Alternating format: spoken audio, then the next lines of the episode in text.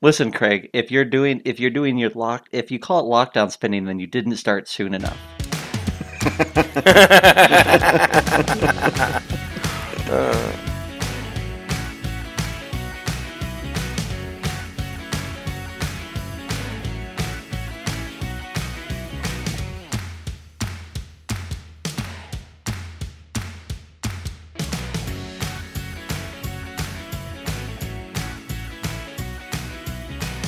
Hello and welcome to the Bite Size Gaming Podcast, the podcast that's serving up a buffet of RPG topics to get you through your week.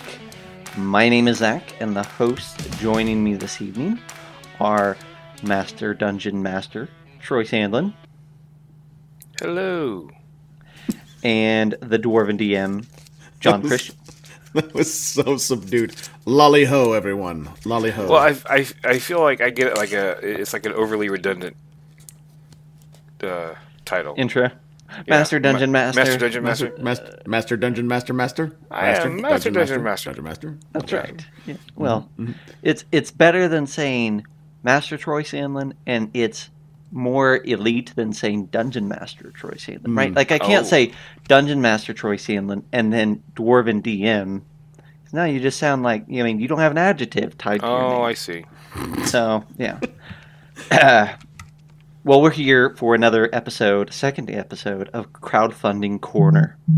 Oh yeah. Uh, the show where we spend your money and ours at the same time. Mhm. Yes, it's a group effort. Economics. Economics. Ah, and uh, we, I, I, I was saying before the uh, show started, I was looking forward to this all day. Um, I Maybe like, that's what, maybe that's what we should call the, these episodes. Not crowdfunding, but crowd spending.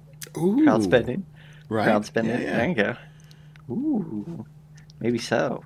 Uh, we had, I think, five uh, bullet points uh, at one point about We did. ten minutes ago, Yeah. and now Oh. it is like. just, it's an avalanche of goodies at this point. yeah. Wow, Let it be. It doubled. You could play Pac-Man with the number of bullet points You that we have on our screen here. Like Pac-Man would get full. Um, but that's the way. That I mean, that's that's This- what we like. This is the way. This is the way. Yeah. This is the way. I'll have you know, I've kept it down to two. Um, I have not. but As soon but as I know saw what? how many That's- Troy had, I'm like, I must do as much, if not more. well, like one, yeah, yeah. It's a it's a it's a race. Uh, one of them is a very is going to be a very quick one.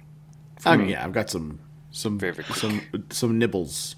Well, here, let me start off with a with my little rant. All right. Oh, I told you guys, our I warned you guys I we're going to do I- this. You All right. promised us. I'm ready. Yep, hit it. Uh, okay, so this is a Kickstarter related rant, so I saved it. All right. Here's my rant. If you successfully fund on Kickstarter, A, good for you. B, if you then move to another crowdfunding site to get more money, Mm-hmm. tell them you're already funded and be Mm. clear about it. I am looking at a, uh, I will not name names, but I'm looking at a project on Indiegogo. Uh, and they will allow you to move your project over from Kickstarter. But the pitch is as if they are here. And you know what? This is a small thing, but it feels disingenuous to say that you made 220 million 220 million 220,000 on a platform and then to go to Indiegogo and say, "Oh, we've made 220,000." Um there's an implication there that you are destroying it Mm. on Indiegogo, right? And that is not what's happening. Um, for me, you're basically using Indiegogo as a pre-order placeholder spot, which is Hmm. perfectly fine. Kickstarter won't let you do that, but if you want to do that over there, that's fine. Um, I don't know. I just don't like it. Makes the others feel cheap. That's my rant. That's where I'm going with this.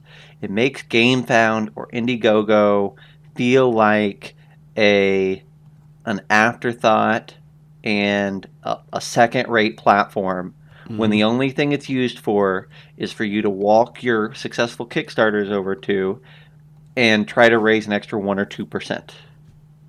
Okay. Um, I don't know how we could make that better. Maybe we just need to get more people on those platforms and make them more viable. Or maybe they don't need to be more viable. Maybe Kickstarter's good enough for s- a lot, most things.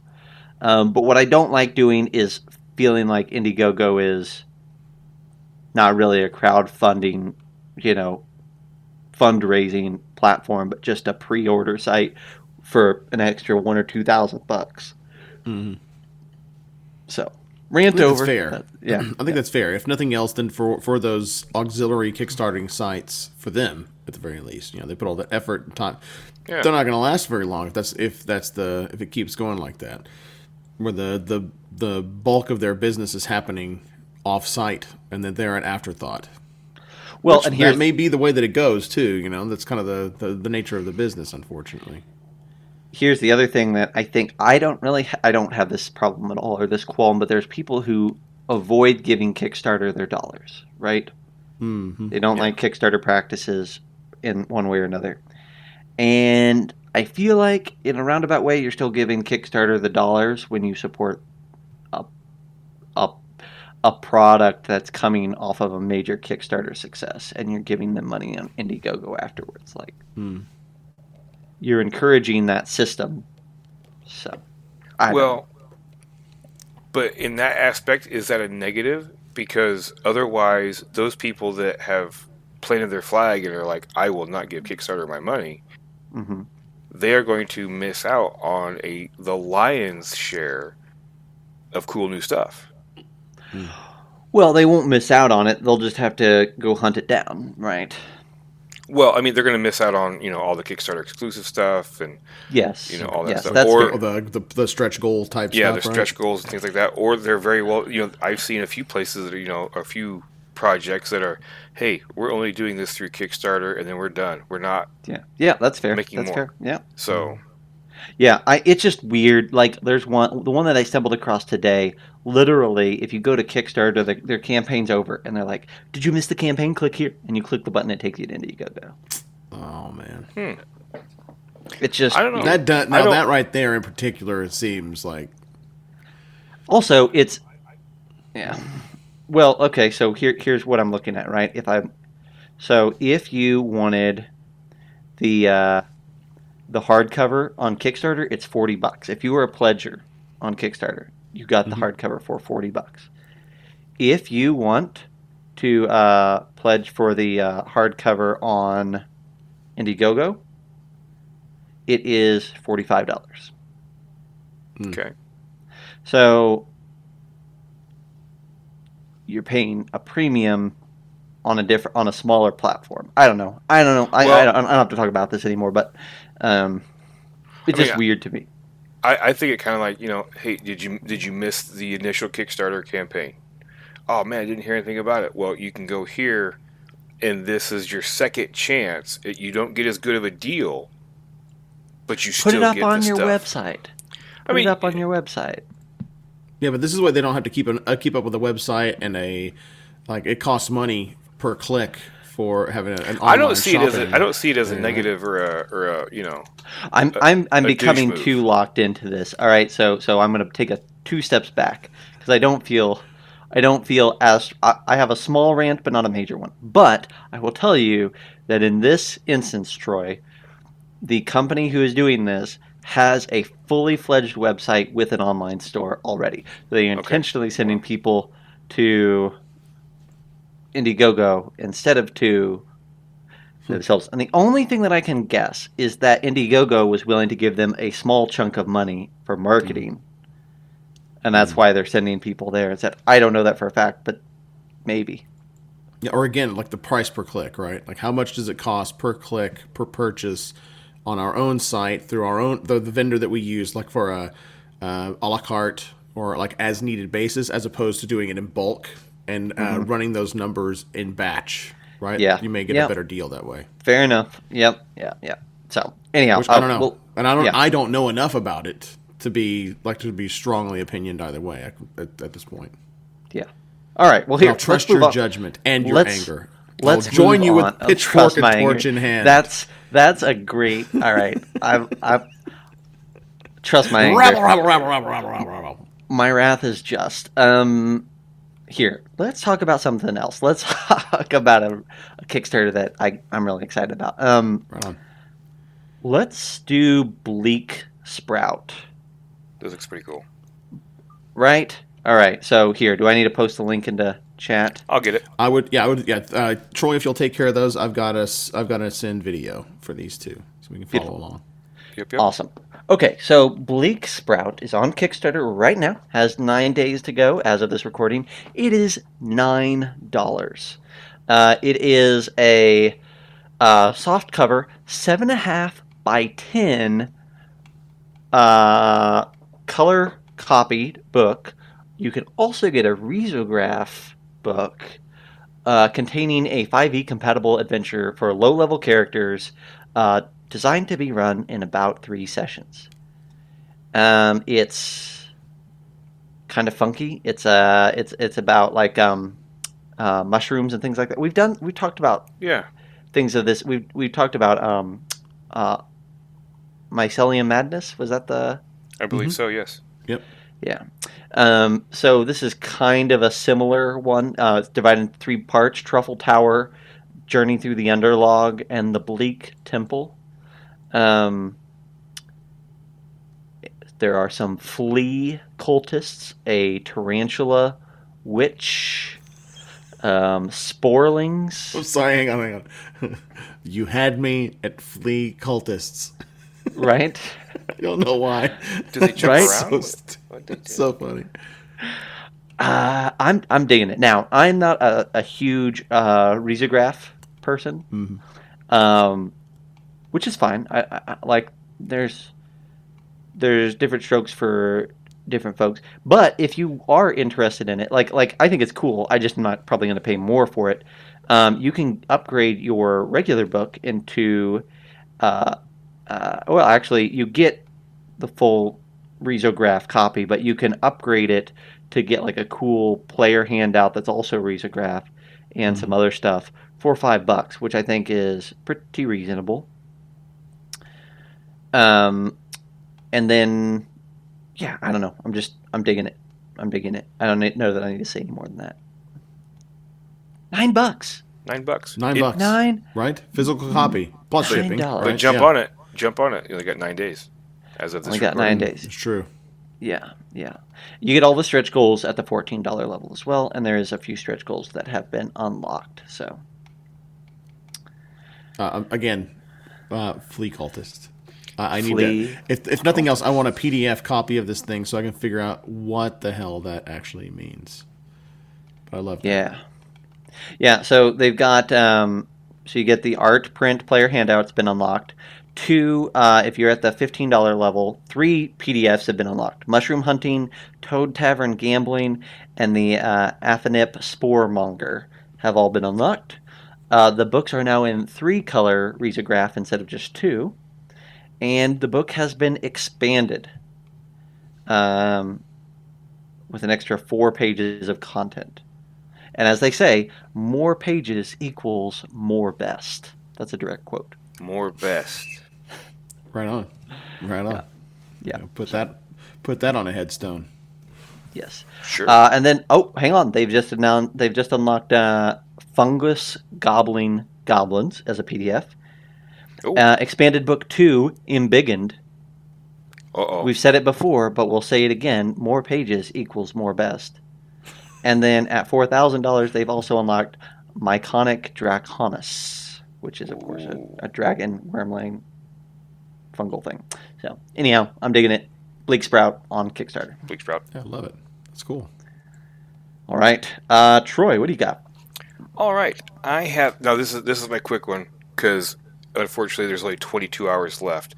Ooh. Um, I I want to bring You should have gone Bring it- first. Yeah, I want to bring attention to this because uh, this goes back to something that we talked about when we were doing uh, our overview of Tasha's. This is Guilds of Eraegarth, Mm-hmm. uh, Yeah. a, a D&D 5th edition expansion and campaign. Now, the reason why I find this interesting is this does a deep dive into the patron rules. Ooh. and it gives alright. you, I believe, like 10 different guilds with 10 different guild masters, um, techno magical items, uh, a couple of adventures, the sword searchers for kids, and then advent- adventures in training that uh, helps you level up and become a full fledged guild member kind of thing. Hmm. A guide to the Eraegarth setting, but because I think I made the comment, one of us made the comment, I think it might have been me that you know, with Tasha's coming out, hey, let's see some of those patrons, and this is the, an, an example of somebody jumping on that concept out of an official WotC product, and they made good. Now, Mhm. you know, you guys can check out the link, the different guilds and stuff. I mean, it just looks like a pretty cool little project. They asked for hundred dollars; that was their goal. They're at uh, a little over a thousand. So, Right on. you know, if They're people also out delivering there in September. yeah. Next so you month. know they were like just cranking on this thing once Tasha's dropped. So, you know, the, the call. You know, this is you know proof in the pudding. You get these little, little tidbits of, of, of rules from WotC. Mhm. Jump on it, expand on it, make it something bigger than what it is, and that's what that's what they've done here. That's what uh, Applewhite Games has done. This is their sixth created, and I think most of them are in this setting of Eraegarth. Mhm.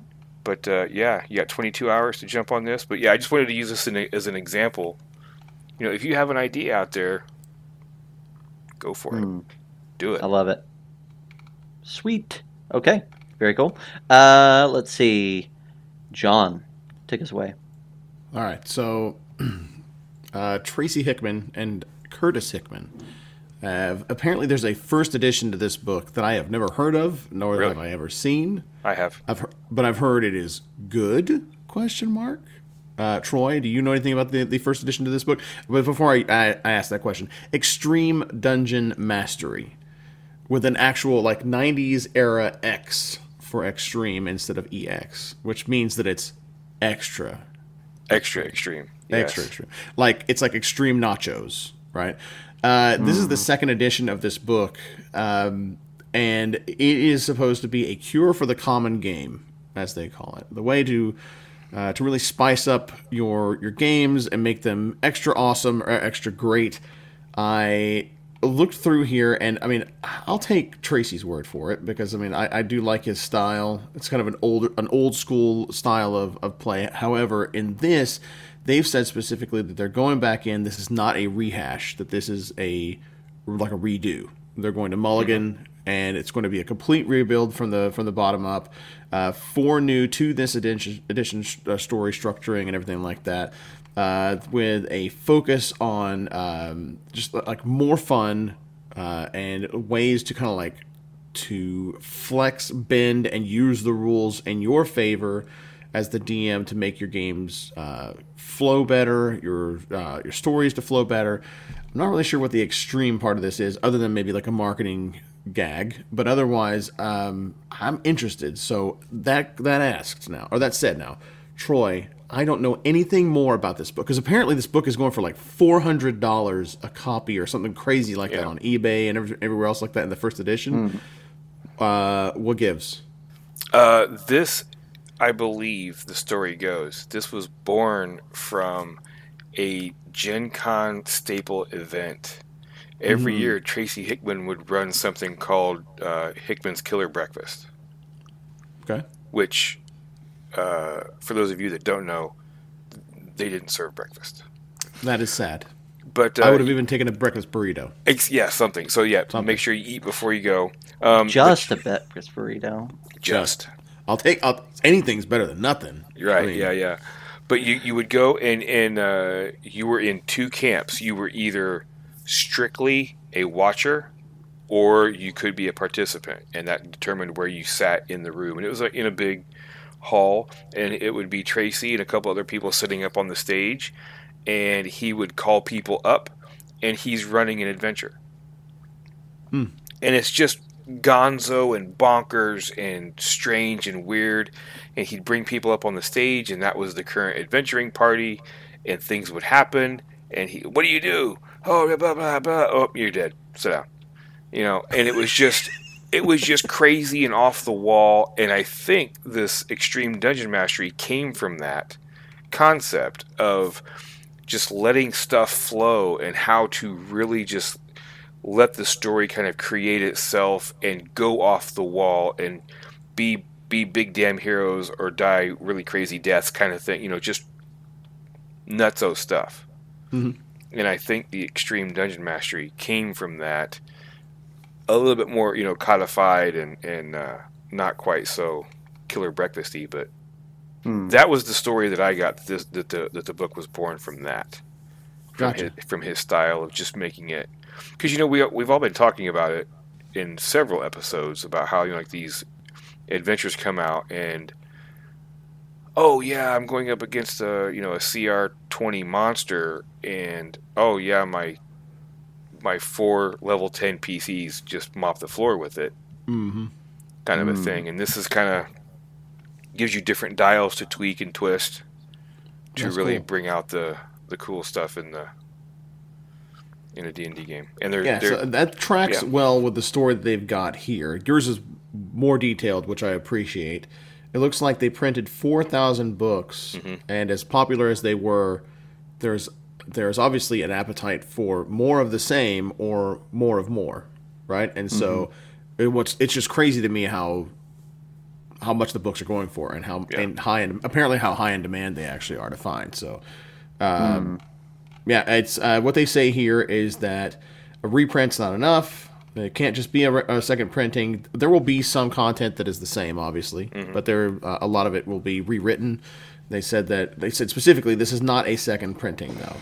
Uh, there will be uh, let's see, t- rebuild the book, bigger, b- uh, better, stronger, faster, more inclusive in italics, um, which is going to be interesting to see what that means exactly. How it was exclusive as opposed to inclusive, but I won't be able to do a basis, basis for comparison because I don't have a copy of the Uh, original. yeah, more than likely, probably you know going on the the old tropes of all orcs are bad, all drow are bad, that kind of thing. Is my Okay. guess. Right on. Well, look, uh, like I said, I've I've watched Tracy run games before. While I did not was not did not participate or was a part of that, I do love the old school style and the flavor that he pushes for it. So, if nothing else, just from an old school Renaissance OSR perspective, I would like to see what they do with this. So I I am going to back, but and I wanted to make sure that everyone else out there was aware of it as well. So Yeah, I mean, fingers crossed. Interesting. I, I missed out. I did not. Uh, I had several opportunities to get uh, XDM, and did not, and I do regret it. Hmm. Um, but yeah, I, I probably will be backing this myself, as I have actually participated in a killer breakfast. Right I'm on. jealous. And, I'm gonna uh, now that I know what that is. Uh, so Tracy has also really fast. Tracy is also doing. Uh, he's doing online streaming of games uh, at a, a local game store. He and his wife are together. So uh, next time I, I see him on there, I may ping him and ask him when the next Killer Breakfast is going to be. If he's going to do. I don't think there's going to be one at this Gen Con, Uh, yeah, I would assume not. More than but you know, we'll invite him to a Winter Fantasy Cross fingers. one. well, it was it's, it's a Gen Con thing. Oh, well then It it, was- can it be like the Gen Con how about the Killer Brunch or maybe like Let's the do the uh, killer brunch maybe the maiming dinner. I don't know. and something. still not Come give on, you any food. Yeah, exactly. All right, cool. That's mine. Carry on. nice. Awesome. All right, let's see. Uh, okay, here's the big one. Um, I say big one because this project at the moment has raised two hundred twenty-seven thousand dollars. Um, Delta Green, the conspiracy. A gorgeous 25th anniversary edition of the original Delta Green, the classic RPG sourcebook of horror and conspiracy. Um, we were talking about this before we went live today. I think that all three of us are in the same boat as being very interested in Delta Green, but knowing very little about it. Mm-hmm. Is that a fair statement? That is very I- fair. Yeah, I only know the premise. Okay, so what we what we deduced in the last hour is that Delta Green was originally a Call of Cthulhu setting um, that we think maybe was in like the 60s, 70s, maybe around the Vietnam War Vietnam kind of War. era, Mm. that sort of thing. Um, and that it used an older edition of the uh, Cthulhu rule set. Yes. And then in about 2010, uh, they started a revamp with their own RPG system. That has been published. You can go find the two book core rule set and a bunch of adventures and things for it out there. Um, then they released The Fall of Delta Green, which is kind of a prequel RPG that uses the gumshoe system. And now they've got Delta Green, The Conspiracy, which is a setting source book that brings it into the 90s. Now, that Cool. that felt like a mouthful. hmm Um, but let me tell you why I'm choosing to back this, even though I don't have any of these other books. Uh, first and foremost, I have a sneaking suspicion that I will own the other books at some point. Um, secondly, this is a really nice hardcover. Like, it looks beautiful. And at the $40 level, which I don't know that you can get anymore, but I think you can get one that's just a slightly bit more, you can get a, a pledge here called Need to Know, which not just comes with the hardback, but also comes with a basically rules light version of the game in paperback. So you don't have to get the other book and you can try it out. Uh, so for 40 bucks, uh, my opinion was that to get a cool looking, very interesting hardcover and a rules light iteration to kind of let you dip your toe in, that makes a lot of sense. Okay, so let me ask you this. This is just out of sheer ignorance. This is not the original Call of Cthulhu like RPG. This is just its own thing, right? That it was born out of, but it's Yeah. borrowing from the mythos of Cthulhu. And This is- using a different engine, or is it using this? Is it using an uh, like the same engine as a Cthulhu RPG from previous iterations, or It's using its own engine at this point, is what I understand. Okay. It's the it is the Delta Green engine. okay. Here's here's the other thing that's cool though, right? They have unlocked through stretch goals uh, two more hardcover books, which I think is really ballsy. Um, Right. They unlock Delta Green: The Millennium, um, uh, it, which is 336 pages long, and is is kind of on that brink of the 2000 era, right? So it's your it's the sequel to this book. Mhm. And then they unlocked a book at 200,000 called Delta Green uh, Machinations. Dig deep into the worm-ridden heart of power, uncover its secrets, and you'll see why people kill to keep them hidden. The fungi, hey, Girk, the fungi from Yuggoth, the fate, Project Rainbow. Each chapter will add new pieces, new potentialities, suggesting ways to open these deep wells of horror to discover by your agents. And uh, there's a backer discount on that one as well. I, I think this is an avenue for those of us who are interested to get in at a decent price. Yeah, damn it.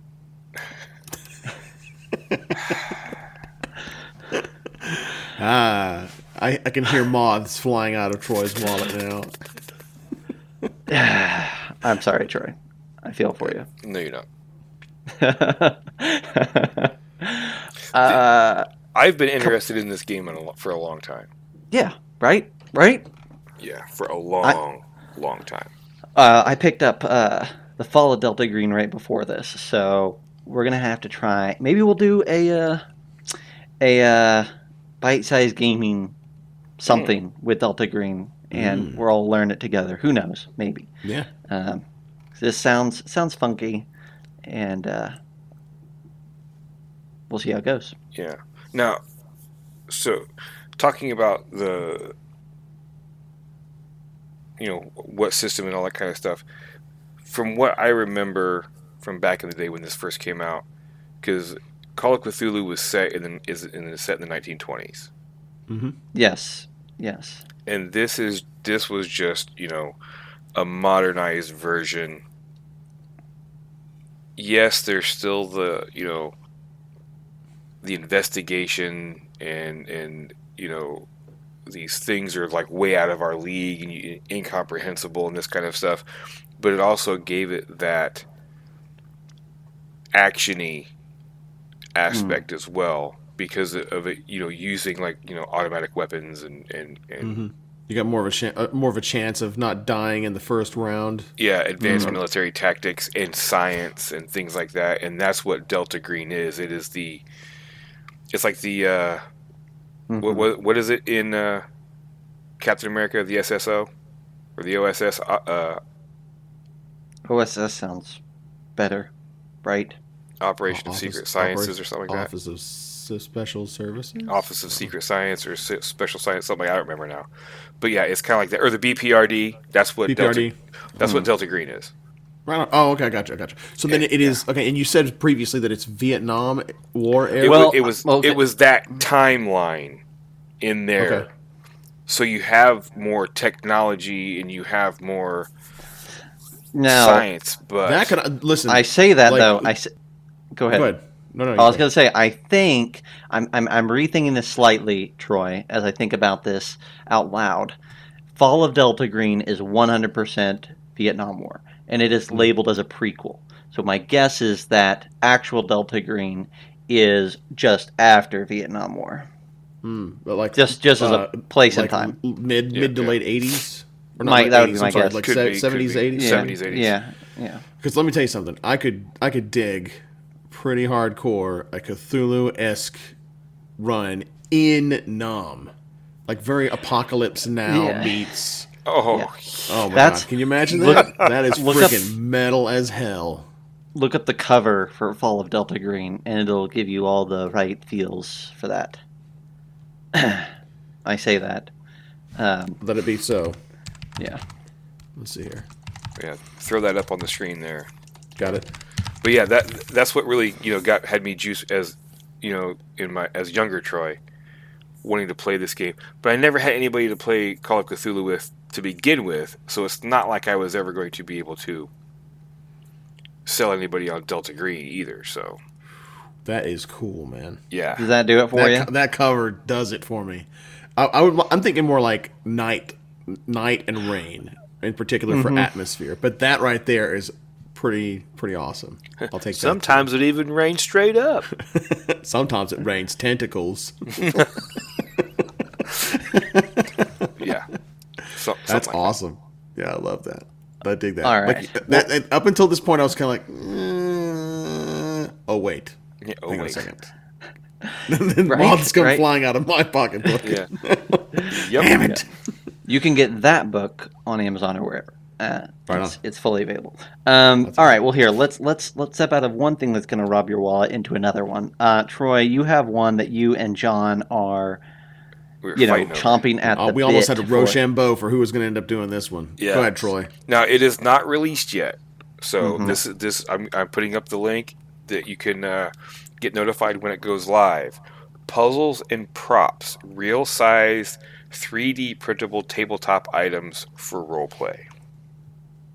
It's for D and D. Let's be It, clear. yeah, it's for it's Right. for D and D because Let us not gild the lily. no gilding of the lily. Uh, they've got magic rings, figurines of wondrous power, Oh baby. amulets, uh, thematic containers that you can put your dice and stuff in, uh, instruments, you know, pan flute. Uh, I believe that's an ocarina there. Yep. It is. Yep. Uh, Agree. puzzles of varying complexity. You know, one's shaped like a book, one is like a, a demon box type thing. D and D magic items. A is that not a circlet of blasting that I'm looking It at is a right circle there? of blasting. That- it's true. yes. It's, if it isn't, it should be. It's That- gonna be. yeah. And then coins, keys, gems, and more. Uh, you can get the STL files when this sucker goes live and print these till your heart's content. And if you su- and if you sign up to be uh, notified for when this goes live, they give you a Ring of Spell Storing file, which I have printed and uh, very successfully, I might add. Um, in it, I mean, it looks pretty cool. I mean, I, obviously it's not painted or anything yet, but uh, you have to size it up a little bit, or at least I did. Otherwise, it will not fit. And it uh, it fits on your two fingers, and it's a little bit different than you know what you I believe what you see in the the player's handbook. I believe, but uh, yeah, it's Hmm. yes, got like there is some variation to it, right? Because they can't just straight up. they can't just take it right out of the yeah. thing. But, That's why I think that's why there is a circular blasting in the P in the DMG. Mm-hmm. So that one what does do looks Yeah. pretty different. But Yeah. you can look at most of these things and be like, "That's what that is." Yep, you know what that is. oh yeah, hundred percent. But uh, I am yeah, so friggin' I'm so jacked for this. I'm so jacked. Like I just dipped my I'm starting to dip my toe into 3D resin printing myself. And I all I can hear is Mm-hmm. just constantly ch- churning these out for my tables. Oh, I'm so excited. I'm so Lu- excited. luckily, John, mine are rather quiet until they end, and then they beep. But uh, like the rings for the rings, uh, if if you do back this project, it does come with a scaling table, so that you can get them sized to your actual ring Nice. size. These rings look awesome. I'm not gonna Yeah, lie. Like everything, fantastic. there's a lot of cool stuff on here. So now these are all renders, right? I, I wonder if these are actual prints that they ended up. Maybe I'm they thinking are- they're they are prints they actually uh, painted. Maybe I don't. know. I'm not really sure. I think though, if you look in the on the the top where you've got like the figurine of Wondrous Power, the horse, Mm-hmm. I'm not sure that that's a render. That almost looks like that is a that's a resin sculpt that was printed out. Yeah, I'm starting to wonder if these. I feel like a lot of these are actual sculpts that have been printed out could be. and painted. Um, if they if they are, man, I want to know what paints they're using because Right, right. Yeah. Well, or or maybe if they if they or there's like maybe a polish. glaze or something. Yeah, gla- yeah, glaze maybe. Yeah. Yeah. yeah. But oh yeah, just All right, so these things look so much fun. Puzzles and Props is not out yet, but it is coming in September to Kickstarter. So you can go ahead and start following along. And my guess is, and I, I don't know, I have no inside info on this at all, but my guess is, I mean, just looking at what they've already got here, that you can see that when it funds and it's ready to go, they probably already have the STL files, or at least most of them, A lot of Oh, them, yeah. ready yeah. to go. There's probably, So- a, yeah, yeah. You'll be receiving your files rather quick, I would great. hope. I hope they take advantage of every possible stretch card, uh, uh, stretch goal. It's like eh, like there are like a hundred of them, and it's like STLs for uh, like stacks. Of Well, on just do the whole stacks. DM's Guild, uh, DM's Guide, right? The DMG? Like, just do Oh, all. yes. yeah, yeah, yeah. I want All the- right. dwar- my, my my dwarven plate STL, please, That's right. piece by piece, life size, life size. Li- life size. Oh yeah, yeah. Oh no. I don't know. I don't All know. right, John. Mini. Yes. I need you to tell me why I. Okay, I'm going to be a little bit mean here, but you, you have you'll have the opportunity to to bring it back. I need you to tell me why I should give two shits about the dice of death and dismemberment. Listen, sir. oh, man. Why should you? I'm not gonna. I'm not championing that. What the reason why I brought these is because, or brought this up is because my first die that I owned that was not a six-sided D6 pipped dice was a hit location die. I still have it. And so when I saw this, I immediately thought about this. So for me, this is a nostalgia thing. Uh, it's very gimmicky. I, I know. But it's one of those things where if you roll it with a d20, it kind of gives you an idea of where it may have landed and what might have ended up happening. So what what uh, you are not alone. You are not what- alone. there are 435 other people. Now listen, I have not backed this yet. I, I was actually uh, I'm still on the fence myself. I did find it again. I wax nostalgic over this thing. So okay, these are the dice of death and dismemberment, which I believe they look like they're 12 sided dice. Yep. Uh, they are part of. This is only one of the sets. There are other sets that uh, that incorporate. Uh, essentially, what it is is uh, if you if you crit, you can roll this dice, and then it indicates what happened. If you were hamstrung, broken leg, uh, if you uh, had your Achilles tendon sliced, if you uh, Scalped. were yes, the scalped, pierced through the heart. Uh, if you were torn in half, lots and lots of different things uh, that are on here. What are some of the ones? Jab, uh, jabbed in the eye, had your ear cut off, and so there are twelve-sided dice that have uh, engraved images of different, uh, various forms of critical death and dismemberment that have been added. Arrows th- through the neck, through the stomach, and it looks to me like they've got pretty much like every kind of not every kind but many different kinds of uh, critical hits that are in here. Now again troy such distaste. Look for me again this for me, I'm not trying to get anybody else to buy this.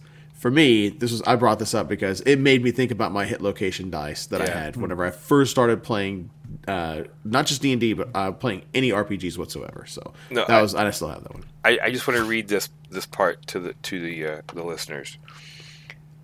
How to introduce them. Players like surprises, right? We recommend keeping them a secret at first. Hide them behind your GM screen. If you hand one to players as they score critical hits, they will start to delight in every brutal attack they deal to your minions. Watch on with a knowing grin. Let them enjoy their new power. Patiently wait until one of your bigger monsters scores a critical hit against a player. Pause dramatically, staring at the 20 you just rolled. Give the group a somber look and slowly reach for one of these dreadful dice.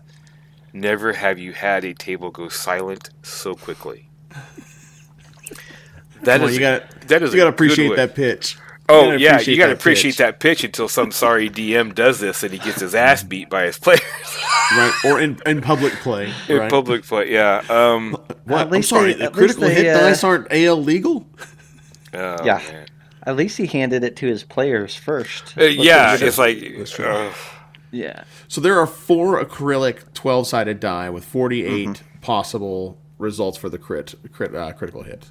And this, like I said before, this is actually not their first rodeo. They've done other dice that are similar to this, like treasure die, item die, uh, the the old school. Uh, the, some of the other ones that I got too from the game store back in the day were the uh, like the random dungeon generator die that you could roll up and uh, corridors, rooms, and all that good stuff. What you got, Troy?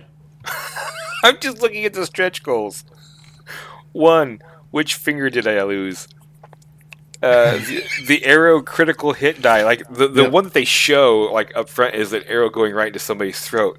Then you can make out on one of the side panels a guy taking an arrow to the groin. Arrows slicing fingers off. Yeah, Uh, I mean, there's like a the Vorpal die is a is a good one. I love the slicing the nose off, slicing the big toe off, Yeah. slicing a leg, It's a like- head. Come on, man, I love it. Oh my this is just silly. And that's Yeah. all this really is. I- it- this is a this is a gimmick die, so don't don't get me wrong. I'm not trying I'm not trying to come before anybody saying, "Oh my god, this is the, the greatest thing I've ever seen." But I mean, I'm sorry, soft spot I- in my heart for dice like this. I love these. dice. Okay, I would I would say you know depending I haven't even looked at how much how much they are, but uh, ten dollars for a full $10 set for a full of physical set. Ten You know what? baby. I'll back these, and I'm going to tell you why. Okay, because they're ten dollars. Well, because yeah, because it's a, no, but because I think these kinds of die would be great for minion fights. Okay.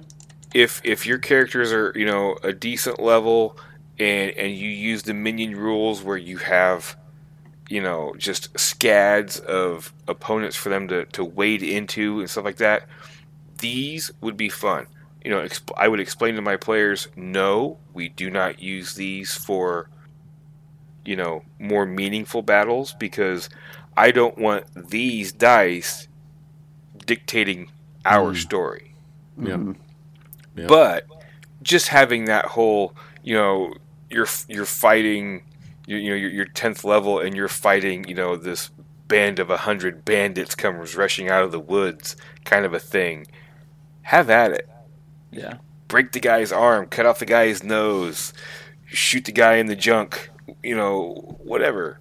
So as I'm Why sitting not? here and I'm looking at it and we're talking about this, let me tell you who would absolutely love the, these dice. First of all, 13 year old John, or just about Oh, any yeah. 13 year old boy that I knew back in the day would think these were hilarious Until the DM this- grabbed him. until the DM grabbed him, of course, and then there would be some there would be some ad, pre, uh, adolescent pubescent tears that would Mm-hmm. that would occur. I tell you who else I'm I'm gonna buy I'm gonna go ahead and buy these two. I'm gonna buy these for Gabriel.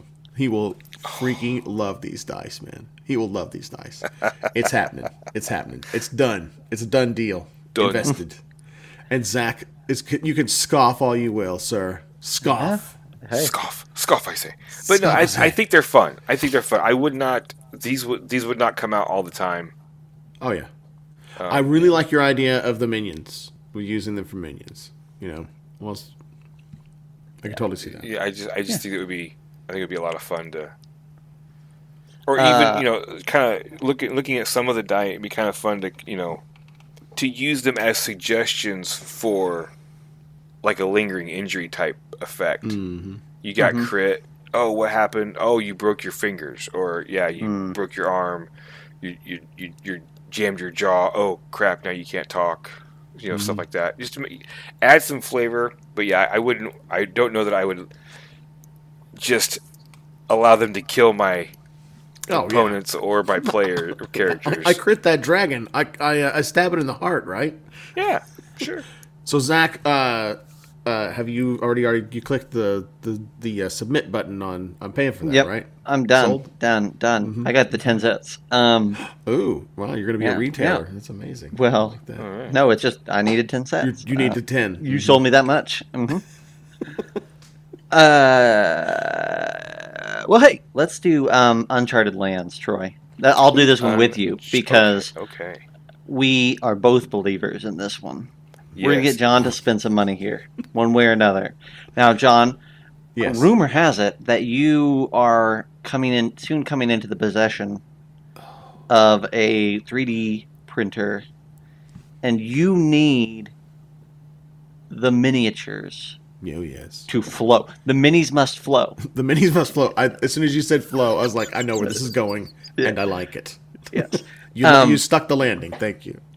Uh, well, here, uh, let me let me get my piece of this one out of the way, and then I'll turn it over Mhm. to Troy. All right. Um, this is largely a minis STL file Kickstarter, but it also comes with a book. Mhm. And the book is a hardcover called The Lost Adventures in Uncharted Lands. It is, as I understand it, 10 adventures for 5e. Okay. All right. I believe the book is 40 bucks.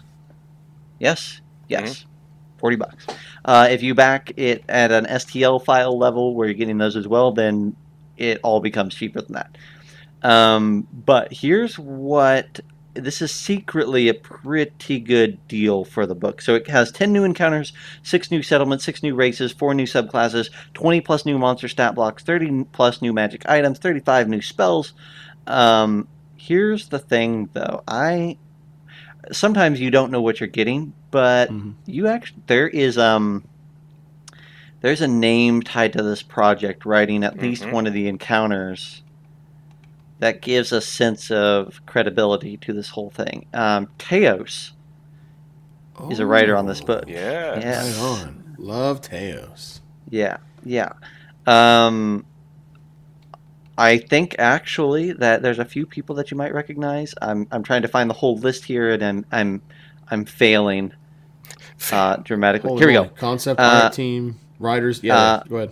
Andrew Mackley, Jeremy Fair, Teos Abadia, um, Danny Herrero, who Mhm. I believe uh, is the He's- creator on this. He's the main guy. Yeah. Yep. Mhm. Uh, so there's there's several writers on this that are of prominence, but ah, okay, hardcover alone, I think it's worth picking up for what it what it's going to pack into it. Troy, you need sell John on buying the whole package though, because I think this is an easy sell. Oh my gosh, yeah, it, it is such an easy sell. Um, Danny is also known as a 3D printing tabletop on YouTube. I've watched a lot of his videos. He is an awesome individual. He's got fantastic content. Has been a been a proponent of the 3D printing world for quite some time, and this is his third uh, in the in this series of of, of settings, I believe. Um, well, no, fourth. That's right. Yeah, the Lost Dragons. He did uh, some dragons uh, at one point. The Lost Adventures Volume One, which was an all-in-one 3D printable uh, hmm monster set. Just to, and it just basically gives you the minis that you need to populate your world. It gives you all those standard minis. It gives you some terrain pieces, and then he had Lost Adventures Volume Three, another all-in-one. But this was like fantastical buildings and you know treetop, uh, elven settlements and things of that nature and all that. And now you've got Uncharted Lands, the book in the STL collection that f- that kind of fills out the actual setting that he's been building for the past few uh, projects. Now, as far as these 3D printed printable monsters go, holy crap! You have got to do this. Just, I mean, great renders, uh, smoldering soul at- behemoths. You had me at smoldering soul behemoth. That mini Oh, looks Is phenomenal. is it not phenomenal? Now, and that's the the first big mini that you see is that smoldering uh, soul behemoth. I mean, there's tieflings and red renders, uh, scatter terrain of all different kinds. Then Mm-hmm. you've got some dragons, some centaurs. Tell them about the I'm- dinosaur. I'm, getting Like, tell there. 'em about I'm the getting dinosaur. there. I'm, I'm scrolling through plague carriers, undead, remorhaz, uh, Oh gosh, dire carrier. crocodiles. Co- the Kobold Coalition is where you want to look. The Kobold Coalition. You've got a great horned Carnotaurus, which is like the Tyrannosaurus, with an attack howdah on top. That's So awesome. so so think so think the huge uh, elephants. Mûmakil. fro- yeah. yeah, Oh, from from Lord of the Rings, but The better. dinosaur. But better. It's Oh, a that's dinosaur.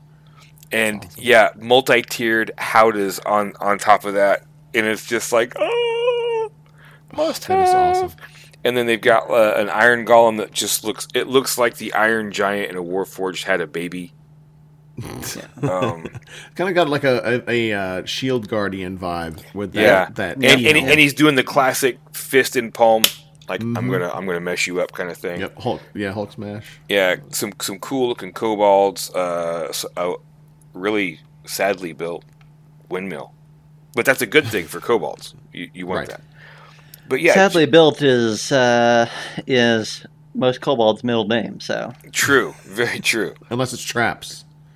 Then ooh, buddy, Yeah. look out! you want to watch out for that paper mache boulder that's got hornets inside of it. Ooh, yeah. The giants look pretty sweet. The uh, the the undead frost giants that he's got. I oh love yeah, the sunken city. The I sunken love the, city the- stuff. Yeah, the insect. Yeah. Oh yeah, arachnid looking minis. And then the, the town of Grey Mill with the mm-hmm. borer might queen. Oh, I love that. There's some Yes. really good. Here's the problem that I'm I'm now realizing with my mistake in in purchasing a 3D printer is that I'm going to have five million minis that have n- will never be painted. Yep, that is your curse. welcome that to is Earth. that is it. Yeah, but yeah, like but like right here, I think that's where it's going to go. Right here. Yeah, yeah. So Nice. soon, soon, stream soon. You'll you will see my my stuff. Here's here's a little here's a little thing. Even if you're not, even if you don't want to spend the money right now, even if you don't have the money right now, if you head on over mm-hmm. to the Kickstarter, there's a Head Start document. If you click on it, they give you the STL files for like three or four miniatures, plus a little encounter and some other stuff. It kind of gives you a taste of nice. what their art style is going to be like and all that, and it's really nice. And uh, Troy and I got in early bird, but you can still get in for I don't know how many uh, STLs this is, but It's I'm going to say like butt a, like a, a, a hundred, oh, yeah. I don't a hundred different STLs plus the book. There's eight for 80 different bucks. core collections right. in yeah, this. stupid. Yeah, yeah. 135 plus miniatures, plus 20 buildings, and 200 plus scatters, which are just like you know rocks or barrels or whatever. Now, Anyhow. the, the good thing, the good thing about this, Yeah. all this stuff is not coming out until next September. It's. Oh, So a you- year. So I'm you surprised. won't clog your shelves right away with Give all time. of these unpainted minis, but you will. Get Oh, ready. yes, you will.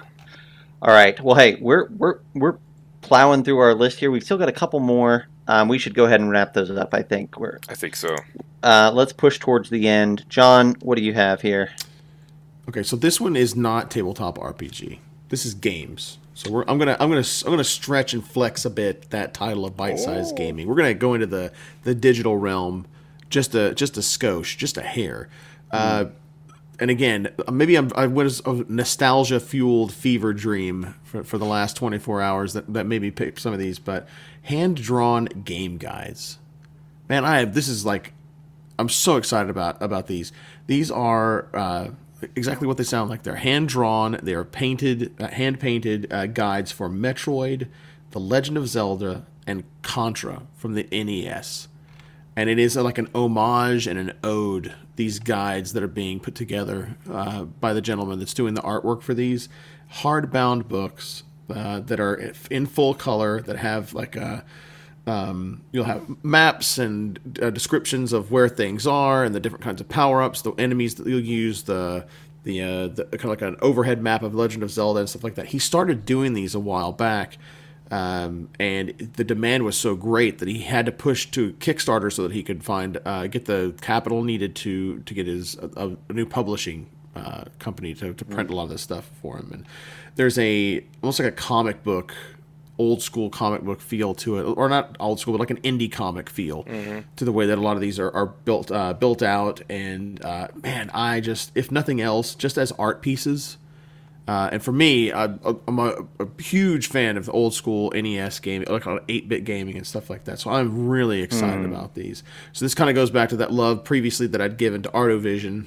Shout out Artovision for the the uh, the shadow mm. box art of Ghosts and Goblins in the background there. Mm-hmm. Man, this looks so good. I'm so, I, I, cannot wait to get my grubby mitts on this thing in February. So come Ooh. winter fantasy time, this will uh, this is nice. happening. Like this is a, this is a done deal. That's oh, really it looks cool. So good. It looks yeah, so man. good. I played the crap out of these games too. That's what I'm saying. Like he, not only that, he's also got well, he has a two for here. It looks like he's got Legend of Zelda in one, uh-huh. Metroid, and Metroid in another, one. and then there's a combo Contra and Ninja Gaiden. Yes, Ninja Gaiden was my jam. So so good. Twenty five bucks for a hardbound uh, for a hard copy of these.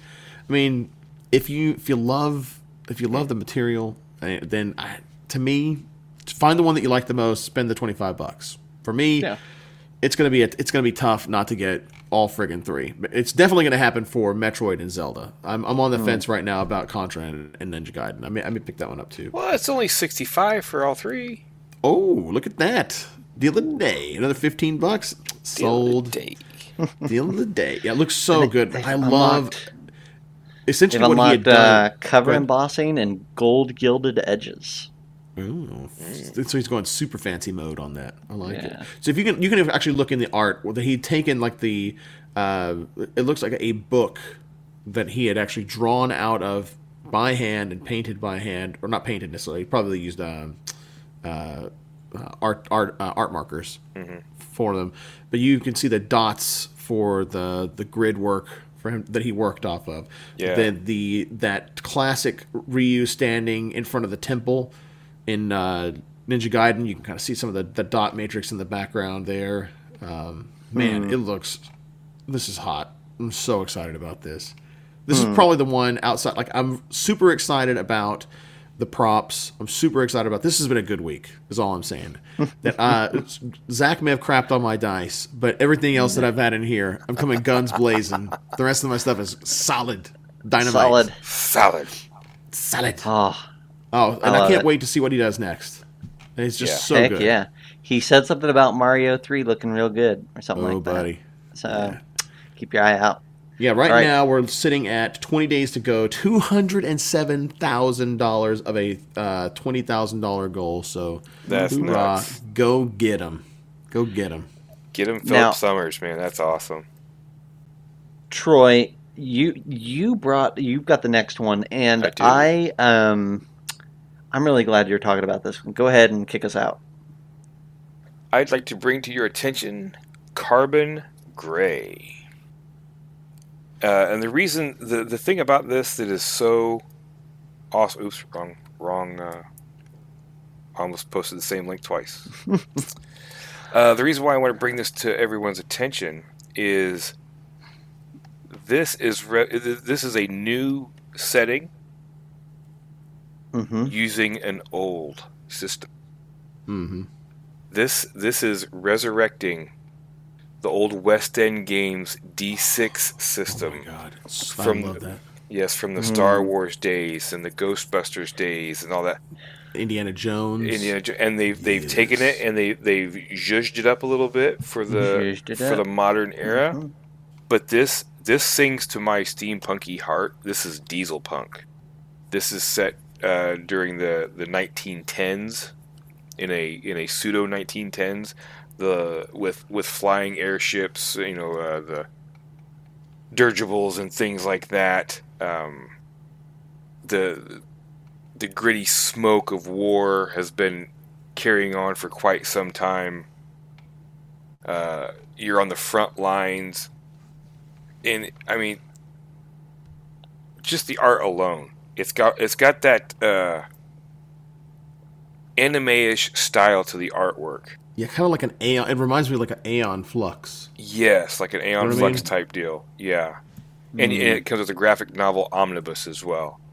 It's But, got like uh, a Batman looking dude on the front, and Mm-hmm. then like a Bane dude looking, uh, like like just trying to help our audience here, our our podcast audience. Got like a chick, and then it's got a Batman looking dude, a Bane looking dude, and then some like steampunk Nazis. Mm-hmm. Mm-hmm. well, there's there's different uh, levels of this. You can just get the the 224 page hardcover, Mhm. or you can get the deluxe box set, and it's got the GM screen, custom dice, uh, enemy item cards and NPC cards, battle maps, uh, map modifier tokens that you can throw out for for different things, and minis. You get some. You get 21 detailed plastic minis, like a war walker, some eh, like some savage ape-looking dudes, some like Nazis with weird backpacks and face masks, and aristocratic individuals, war dogs, stone demons. Yeah, it just Mm. this is singing to me. This Mm. is singing to me hard. So yeah, you get the you get the book for forty bucks. You can get the deluxe tabletop box set for 150. Mm. Um, yeah, the, but the D6 the D6 system from Dang. West End. I mean, it was a solid system back in the day, and they've Solid uh, nothing. It was a great system. I played the crap out of that thing. And this is their new variant. It is the D6 magnetic variant, Mhm. D6 MV, because it's coming. This is coming out of Magnetic Press Play, which is a uh, Fascinating. Yeah, it is their uh, the publishing house is Magnetic Press. Hmm. So Man, yeah, let me let me tell you something for the for the for the podcast listeners out there. The uh, you cannot just listen to us. You have to go out to the Kickstarter page and look at this stuff. it's beautiful. it not the, the artwork is phenomenal. The the minis are absolutely stellar and pr- incredibly provocative. Like they're so good. I love the oversized tank mech that they've got out there. The the, uh, the quadrupedal tank mech. So a lot of this stuff is kind of like like weird alternate past meets like strange future tech Yeah. combo. Like you, you said, I'd never heard of Diesel Punk before, but it makes a hundred percent mm-hmm. sense. Hundred percent. Mm-hmm. So I, well, I'm assuming that a Diesel Punk is just like if steampunk went forward about a good twenty to thirty years with the same kind of technology, then it's, it's Yeah. what you're looking at. Yeah. Okay. Cool. Yep, because yeah. it- you got the you know you're using you know actual gasoline type stuff, but it's it's Right. being used as in a, in a strange, different ways that we couldn't even think of. Um, something about this setting that kind of even tweaks it a little bit more um, is space time in Carbon Grey is bent. If you apply too much pressure, and it will snap. Reality is in flux, ebbing and flowing, and you have in this new D6 MV the wild die, and it resent, represents this and adding an element of chaos to the game. So you can push your luck and push reality and push time to see what you can get away with and what you That's can't. cool. So I will. I will say hmm. there's only one downside to this that I've seen thus far. I am that? completely and utterly overwhelmed by it. It looks fantastic, but I don't. I'm like, it's hard for me to figure out like what do I do? Do I get a, the hmm. book? Do I go hog wild and spend 150 mm-hmm. bucks on like everything? I'm like, obviously the my fingers are twitching to, to get a hold of some of these minis and some of the, the artwork assets and things like that that are coming along with like that deluxe set. There's just so much going on here. There's so, So much. much. artwork. Like they went crazy with this thing. Uh, I am sh- absolutely. Uh, I hate to use the word dismayed. Of a twenty five thousand dollars stretch goal, or uh, excuse me, of a pledge goal, they I haven't even hit fifty thousand yet with this thing, and this is like Well- top notch to me. Well, so I I hear you, and I, I I didn't see a lot of hype for this. I didn't see a I'm lot not of either. press. I haven't seen anything for it. So uh, I don't know anything about Carbon Grey as a comic line that evidently is very popular, but I, I don't know anything about it. So there's a I, I 100% get you. I also look at it and say, this is really awesome, but why didn't I know about this uh, before it was at 18 days ago, right? hmm Right. hmm Yeah, why didn't this get some push like uh, Avatar? It was Not- not to launched that level, 12 but- days ago, Yeah. right? It was launched 12 days ago, and I'm just now seeing it. hmm But uh, Um, yeah, So, yeah. it And there's like also some really like crazy stuff they've got in here too. Like they've got um, stuff that makes sense. Like that, if you want to do, like, there's an art book, there's a GM screen. You've got the custom D6s. You've got the miniatures. If you want to get them a la carte, if you want to get the STL files, but then you've got like three inch chibi figures of Giselle.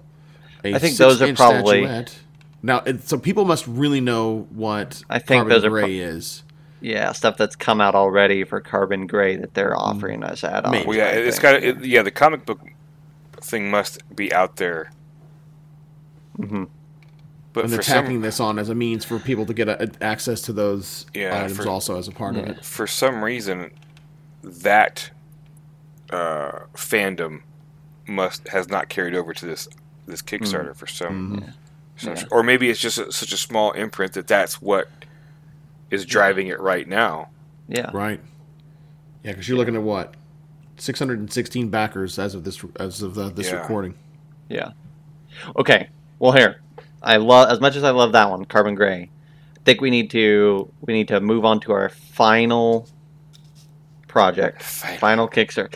I'm really glad John brought this one up. So so we saved two good ones uh, here at the end. Um, this one's fascinating, all sorts of fascinating. John, tell us about Kinless. Oh boy! So if, you loved Morkborg, but you want you don't want it to look like Morkborg, there's one way to do it, and that's Kinless. It's got a very it's using the Morkborg engine, but it is a solo Viking adventure using that engine. Um, Zach made some comments about it. He was actually the one that kind of originated the. It doesn't look like Morkborg. It looks like your classic fantasy skin uh, with the way that they're selling it, which that may be may have been like a uh, uh, intentional, right? Uh, the sto- it's about the story of a man who has to def- defend his family against a predatory ruler, only to be driven from his home, friends and family, left to die alone in the cold one night. And so this is there's a survival element to it. Um, there's it is this dark, gritty tale of survival. Um, and the the mechanics again is a solo adventure, where so there's no necess- there's it does not necessitate a, a game master, which is I find very very interesting as well. Um, Yeah. No screens to hide behind. Um, uh, the land in Kinless doesn't change, uh, but the things that live on it are are rarely in the same place twice. So there's like that again. There's some replayability to it for you as a player if you want to go back and you want to take a, a second dip into it. Uh, Kinless itself is a wilderness hex crawl, and you'll have encounters along, along the way that are randomly assigned uh, along the regions of the map. Um, and so far, they're actually doing pretty. They got they got a good clip here. It is a forty nine hundred dollars stretch go, or goal, excuse me, pledge goal, and they've hit twenty thousand and some change. So they Yeah. are just clicking along. They got some really interesting uh, stretch goals that they've incorporated into this too. Um, and they've done them at really, really brief intervals. So there's not like these long stretches of 10,000 or 5,000 or anything like that. Um, uh, some uh, there are cards that are going to be associated to this in order to aid in the the randomness of the generation of the story and how the game unfolds. So they've added some additional cards in there for the mechanical and the play and the story. Some new encounters. There's a new an, an additional chapter that's going to be added to Kinless uh, in order to kind of expand what's already there and make the book uh, thicker and, and uh, add a little bit more to it. So, Zach, I know that you said that you were really interested in this one too. So I want to kind of like fade into the background a little bit. I want to hear your take on it. What do you think? Well, I, I think it's trying to do a lot of interesting things. Like I mean, that's that's the thing that it's got going for it is that it's trying to do this one player like playthrough thing. It's trying to distill Morkborg's weirdness into a streamlined system. Um, it's trying to also be compatible with Morkborg. Like it's not Morkborg is so new that I, I I really didn't want to see like oh, this is a this is a, a reimagining. I don't think it's trying to be a reimagining. I think it's trying to utilize what's there Mhm. in a different way, and I think that that's interesting. Um, and I but but at the end of the day, it just does not look like a Morkborg product. Like No. if this was what Morkborg came out looking with before, a it would not have won all the crazy awards for you know gorgeous design and whatever whatever. I mean, this looks nice, but it's not anything that's like jaw dropping, insane.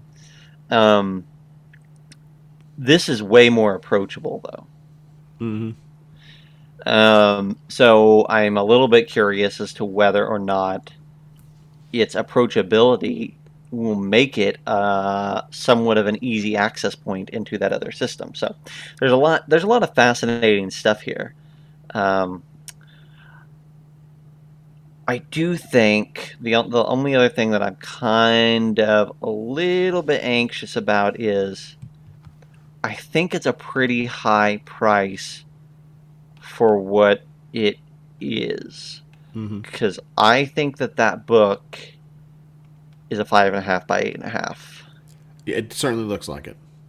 and they're wanting thirty-five dollars for a soft cover Mhm. or fifty-five dollars for a hardcover.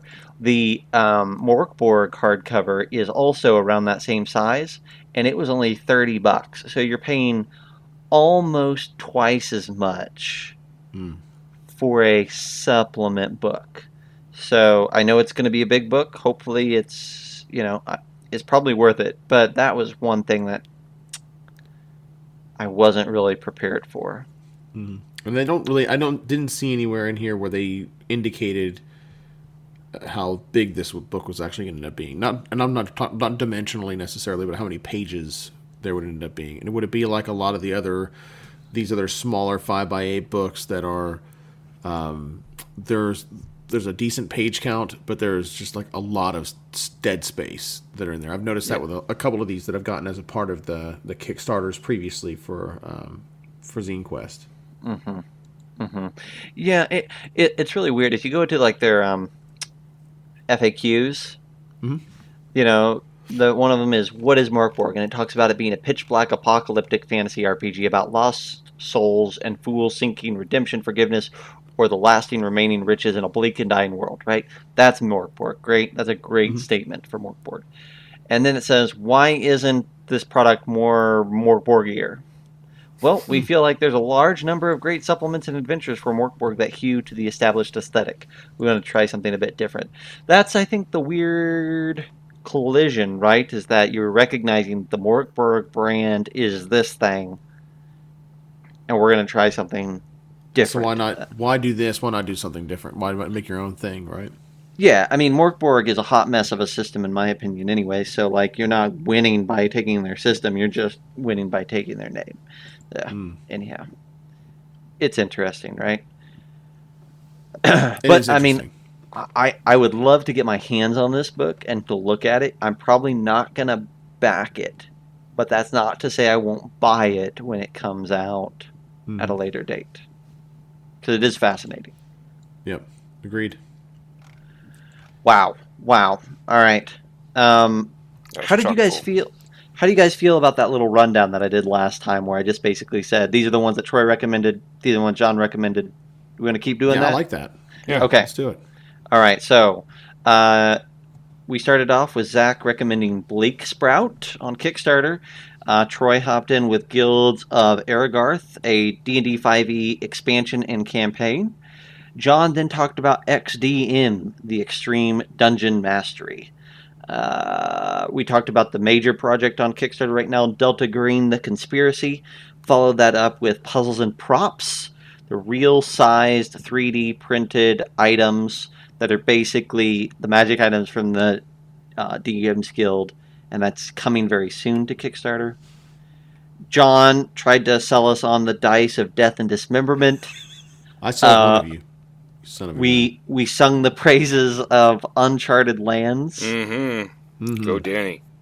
Uh, John uh, and Troy wax nostalgic for hand drawn game guides, and then Troy brought out the sleeper uh, Carbon Grey, which we want to give all the love. And then John r- rounded us out with Kinless, the Morkborg uh, Nordic adventure. Wow. We covered Well, a I lot. I know which two that Zach was not a fan of. I- I- slept I- through one and poo pooed the other. That's what, what did I? Which one did I slip through? You slept through the hand drawn game guide. You're like No, the two well, that, here- that here's the Troy thing. and John wax nostalgic over, but I was. I was uh, giving you we're credit. the only ones old enough to wax yes, nostalgic. there you go. It's yes, true. yes. It's true. Hey, look, man, Gabriel is classically trained. Okay, that That's- kid yeah, knows you what's said up. that, he will yeah. be equally excited about these. Oh gosh. Uh, yeah, I think we had a good round. I think that was about ten projects we covered. Uh, in oh my goodness, it was about an hour and a half, folks. Yeah. Uh, So not too bad, really. not too bad, right, right. N- no. Um, thank you for hanging in uh, for that uh, for that duration. Hopefully, there's something there that you know piqued your interest, made you open your pocketbooks. Um, pocketbooks. Gosh, what a weird old word. Um, nobody has a pocketbook right now. Uh, Pardon me But while I go you- and get my pocketbook out. you know what? I was gonna say, like the only people that are still carrying pocketbooks are like Our grandmas. your grandmas, but also like the the like uh cowboys, not cowboys, but like ranchers in like Nevada are probably still carrying around pocketbooks. Um, no, they actually have they got coin pouches. Wait, yeah, cowboys they've had got, like- pocketbooks, they've got like those very long. billfolds. No, but uh, hang on. All right, never mind. This is this is we had it. We're gonna drop it. You know what? How about I just drop it? Zach has backpedaled twice in this episode. Oh man, Yeah. Twice. Put that on the records. Oh my gosh. All right. Well, here. Uh, if you okay, how about this? If you fell in love or got your interest piqued or backed or think that we're stupid for supporting one of these, hmm why don't you head on over to our Discord and let's have a chat about it? Yeah, let us Um, have it. yeah. Let us have Come it. at me, bro. One of the things that we like doing, both here in Twitch but also in Discord, is uh, showing pictures of when all these things come in. So if you heard us talking about stuff here and you want to see when these things actually start rolling into our mailboxes, that's a great place to do it. Um, you can also head on over to Facebook and give us a like there um, on the Bite Size Gaming. Uh, and finally, uh, we would be remiss if we did not ask you to head on over to our podcast feed, your podcast feed, and give us a rating and a review. Um, that is how we get in front of more people. Um, And a subscribe. And a subscribe, Mhm. yeah. Of, Yes, please. But of course, uh, w- hopefully, if you've made it this far, subscribing should be a foregone conclusion. You're a true fan. Um, or you're a true, fan a, and- a true masochist. Yeah, that's right. hmm hmm Mhm. Uh, but we thank you for it anyways. Um, next week, uh, on Tuesday, we'll have another episode streaming right here live on Twitch. And uh, then we'll be back at something next Sunday. Another big Uh, surprise of some sort. We'll figure out what we're doing by then, hopefully. Maybe. Yeah. Uh, but until then, I guess we'll uh, we'll see you next time. Yeah, we will see you next time, y'all. Have a great game, everybody. Yep, you guys stay safe out there. Adios. So, jerk, uh, are you? No, it feels weird now. Don't- John. It feels Don't weird. do that. It feels weird. Let's do it. And I was going to mention how we've been we've been uh, flubbing it for all this time, and so apparently we're going to lean into. Le- That's Into kind of our. That's kind of our thing, though. We lean That into the flub. It is flub lean lean, lean flubble flub Lean flub. flub flub flub flub